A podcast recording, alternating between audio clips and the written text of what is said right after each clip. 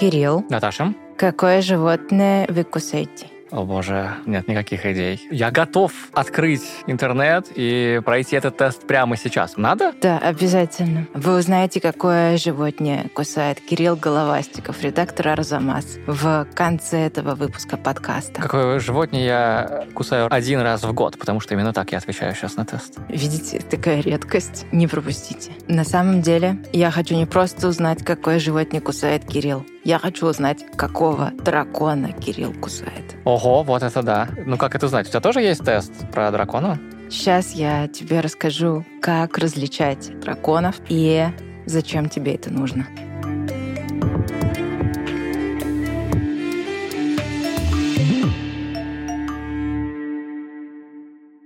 Здравствуйте! Вы слушаете подкаст «Неловкая пауза». Это подкаст, который делает просветительский гуманитарный проект «Арзамас». Мы, сотрудники «Арзамаса», делаем множество разных курсов, подкастов, материалов, тестов, чего только не. И пока мы все это делаем, мы узнаем множество потрясающих фактов. Некоторые из них настолько феноменальные и не скучные, что развеселили бы не только слушателя лекций, но вашего собеседника в баре, вашего угрюмого родственника, просто незнакомого человека, которого вы встречаете на улице. Если у вас в разговоре внезапно повисает неловкая пауза, вы должны сразу же обращаться к выпускам нашего подкаста. Меня зовут Кирилл Головастиков, я редактор проекта «Арзамас». Со мной в студии моя коллега Наташа Фаликова. Привет, Наташ. Привет, Кирилл. Будем работать таким образом. Хорошо. Я буду определителем драконов для тебя, а ты будешь рассказывать, с какими драконами имеешь дело. Перед тобой дракон. Так, конечно. Скажи, пожалуйста, дышит ли этот дракон огнем? Нет, мой дракон не дышит огнем. Теперь, когда ты посмотрел на морду дракона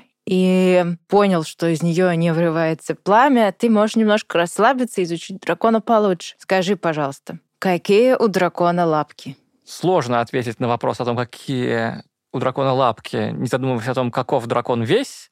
Ну, Мне кажется, что это довольно длинный дракон, но лапки у него все-таки короткие. Отлично, отлично. Мне нравится, куда мы идем. Сколько лапок? О боже, сколько пар лапок, да? Ну, это не обязательно пар. С чего ты взял, что их должно быть четное Не количество? знаю, я так привык, что лапки парные. У меня настолько мало примеров обратному. Ну, давай я скажу, ну, четыре лапки, две пары. Четыре лапки. Так, ну, значит, это какой-то, скорее всего, обычный такой восточный дракон. Теперь начинаются нюансы. Сколько на лапках пальцев? Ну, или когтей? О боже, это очень сложно. Ну, как у любого западно ориентированного человека, все мое представление о мире сформировано Симпсонами, поэтому давай я скажу, что четыре на каждый. Четыре пальчика, четыре когтя. Это вообще-то довольно распространенный случай. Мне кажется, ты идешь по какому-то очень такому базовому пути, что твой дракон, он... Я нормис, да. Да. Ну давай я тебе опишу дракона, Давай. которого, как мне кажется, ты представила, я, кажется, угадала. Смотри, в китайском тексте Бэнь Цао Ганму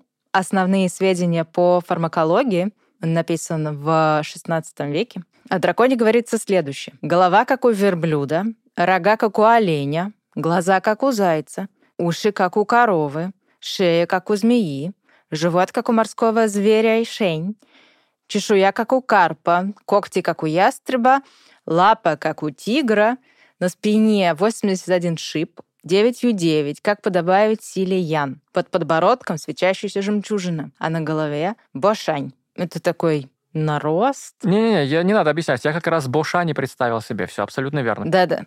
И это такой стандартный китайский дракон. Они все очень гордые и благородные существа. Многие из них отвечают за сотворение всего живого или за господство над всем живым. Дракон ассоциируется с императорской властью. Но тут важный момент. У императорского дракона пять коготочков. Хорошо, не как у моего. Да, это самое большое количество коготочков, которое может иметь дракон, потому что этот дракон ассоциируется с китайским императором. Самый, мне кажется, известный такой дракон — это символ и покровитель Востока Цинлун. Его называют зеленым или лазурным драконом. Это символ э, Ян. Это Ян, это который и не Ян, вот одна из этих двух, да? Да, да, да. Ян — это светлое мужское начало. И он как раз очень такой гордый. Его изображают... Гордый в хорошем смысле или в плохом? Он неприятный в общении или наоборот? Это вообще категория непримиримая. Что ты такое говоришь, такое неприятное в общении? Это дракон, который является символом Востока. С таким тебе вообще никогда не предстоит общаться. И он выглядит довольно отстраненным таким, холодный, недоступный. А где я могу его встретить? В лифте? Чаще всего ты сможешь встретить дракона в небе. Если ты доберешься до радуги, то, возможно, ты встретишь там двуголового дракона, потому что это радуга и есть. Они также обитают в водоемах. Правильно ли я тебя понял, что у тебя есть какая-то таксономия драконов, как у Карла Линнея, который структурировал все живое, вот у тебя есть такая же структура драконов, и ты можешь так рассказать мне по этой схеме про разного вида драконов? Нет, такой прекрасной схемы у меня нет. Хорошо, но ты была готова к тому, что я увижу какого-то другого дракона, и тем не менее... Конечно. Если бы ты, например, сказал, что у дракона есть борода, я бы тебе сказала, что это корейский дракон. Возможно, жемчужина, которая у него есть, подарит тебе все мировое знание. Ого, лучше бы я был без бороды, а мой дракон был с бородой. Я чувствую, что это было бы выгодней. Пожалуй. А какие еще драконы есть? Вот есть японский дракон, например. Вообще драконы, если мы говорим про Китай, Японию, Корею, появились скорее в Китае, а в Японию и Корею пришли позже. Но, скорее всего, поскольку какое-то представление о драконах есть практически во всех культурах, можно сказать, что образность китайских драконов, она хорошо легла на те верования, которые уже были в Японии или Корее. С Японией интересный момент, что в Японии с большей вероятностью ты встретишь дракона-женщину. И это не принесет тебе ничего хорошего, потому что, так, так. помнишь, я говорила, что китайский дракон — это начало Ян, угу. светлое начало. Если это дракон-женщина, то это уже начало Инь. Так, а как я пойму, что я встретил дракона-японку? Я не знаю, ты можешь спросить, какие у нее местоимения. А, да, логично, да. Если полетел, то дракон, если полетела, то дракониха. Знаешь, почему в Японии больше драконов женщин? Потому что Япония, судя по всему, была под влиянием индийской мифологии, в которой как раз есть очень известный образ змей, нагов. Местные драконы трансформировались, да.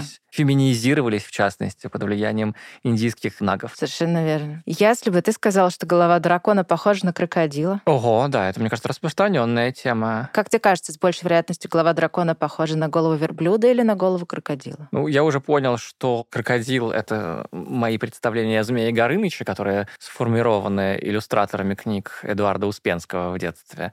Ну, в моем представлении, конечно, дракон скорее крокодил. Верблюд — это скорее экзотическое для меня. Видимо, на тебя и Эдуарда Успенского повлиял образ вьетнамского дракона. То есть вьетнамские драконы похожи на крокодила? Да, да, потому что крокодил — священное животное в Древнем Вьетнаме. Еще одной характерной особенностью вьетнамского дракона является то, что его голова всегда смотрит вверх. Но как же он перемещается? Это не важно, потому что дракон — это прежде всего метафизическое существо, понимаешь? Поэтому она может не смотреть под ноги. Я вот сейчас говорю тебе лапки, там ноздри, угу. ушки, голова, а ведь на самом деле это все не так важно, потому что как раз вот это вот все разнообразие и некоторый абсурд анатомический, оно как раз символизирует, что это скорее существо неземное. И это как бы физическое разнообразие, это не столько как бы реальное физическое разнообразие, сколько вот символ чудесного. Да.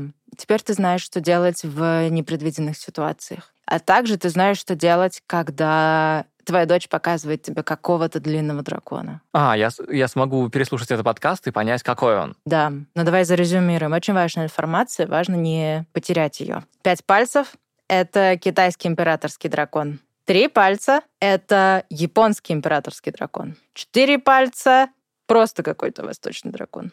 Если у него голова крокодила, то это вьетнамский дракон. Если у него нет крыльев, есть борода, то, скорее всего, корейский дракон. Ну и, наконец, если перед тобой радуга с двумя головами на концах, то это китайский дракон, которого зовут либо Хун, это самец, это радуга посветлее, либо Ни, это самка, она потемнее. Скажи, пожалуйста, дай мне совет. Должен ли я отринуть все стереотипы западной культуры и обратиться всецело к азиатским их дальним родственникам? Каких ты рекомендуешь больше? Мне много больше нравятся восточные драконы. Ага. Вообще, если у тебя есть возможность отринуть какие-то представления, то сделай это прямо сейчас. Хорошо. Это всегда весело. Смотри, что мы знаем о западных драконах. Они жадные, они копят очень много предметов, едят людей. Им нужно приносить в жертву девушек. В лучшем случае их просто охраняют. В общем, я позволю себе сказать, что в среднем драконы неприятные существа. Ну, как бы у них есть свой этос, но он не всегда сочетается с благом окружающих. Ну, какая-то, да, пугающая хтонь. А восточные драконы совсем не такие. Они, наоборот, спокойные, прекрасные, отвечают за все хорошее. И они тоже бывают с чувством юмора. Там некоторые могут обращаться в людей для того, чтобы поторговаться с тобой и купить у тебя драгоценные камни в коллекцию. Ого, у них и деньги есть. А, ну, впрочем, у всех драконов есть деньги. Я глупость сейчас сказал. Самое симпатичное, что может быть у внеземных существ, ты знаешь, что они хотят хорошего в большой перспективе. Драконы дерутся на небе, и твой дом затопило, но ты не знаешь на самом деле, в чем божественный промысел заключается. Наташа, спасибо тебе большое за твой рассказ об азиатских драконах. Скажи мне, пожалуйста, только откуда у тебя вся эта потрясающая информация? Я вообще записала курс историка Елизаветы Волчковой, который называется средневековый Китай и его жители. Курс замечательный, потому что в этом курсе есть история повседневности, как жили простые люди в империи Северная Сум, то есть в Китае 10, 11, начало 12 веков. Там есть рассказ о том, как вообще устроен средневековый китайский город, кто в нем живет, какие там группы населения, в каких отношениях они находятся как устроена торговля, что едят, как развлекаются. Ну и, конечно, там есть про женщин. Как жили женщины, как они страдали, радовались и какие стихи писали. Там есть разговор об искусстве, живописи, поэзии, каллиграфии, чайной церемонии, всем таком прекрасном. Про драконов там тоже есть. Но мне кажется, что про драконов всегда мало. Поэтому я сделала дополнительный research, и мне в этом помогла Наташа Коробкова. Послушать курс средневекового Китая и его жители можно на сайте arzamas.academy или в приложении «Радио Арзамас» по подписке. Если подписки у вас еще нет, то давайте я вам подарю промокод «Лапки». Спасибо большое, Наташа. У меня для тебя тоже есть важная информация. Я кусаю европейского лесного кота. Ну, чтобы его хорошенько укусить, придется постараться. Но когда он вас увидел, почему-то очень сильно спрятался и не вылазит. Так вот какого животня я кусаю. Это был подкаст «Неловкая пауза». Это подкаст, в котором мы, сотрудники Арзамаса, рассказываем про самые потрясающие фан-факты, которые мы узнали. Если вы хотите написать нам и дополнить наше знание о драконах или о чем угодно, о чем мы болтаем в этом подкасте, пишите нам на адрес arzamas собака arzamas.academy. Всем пока! Пока-пока!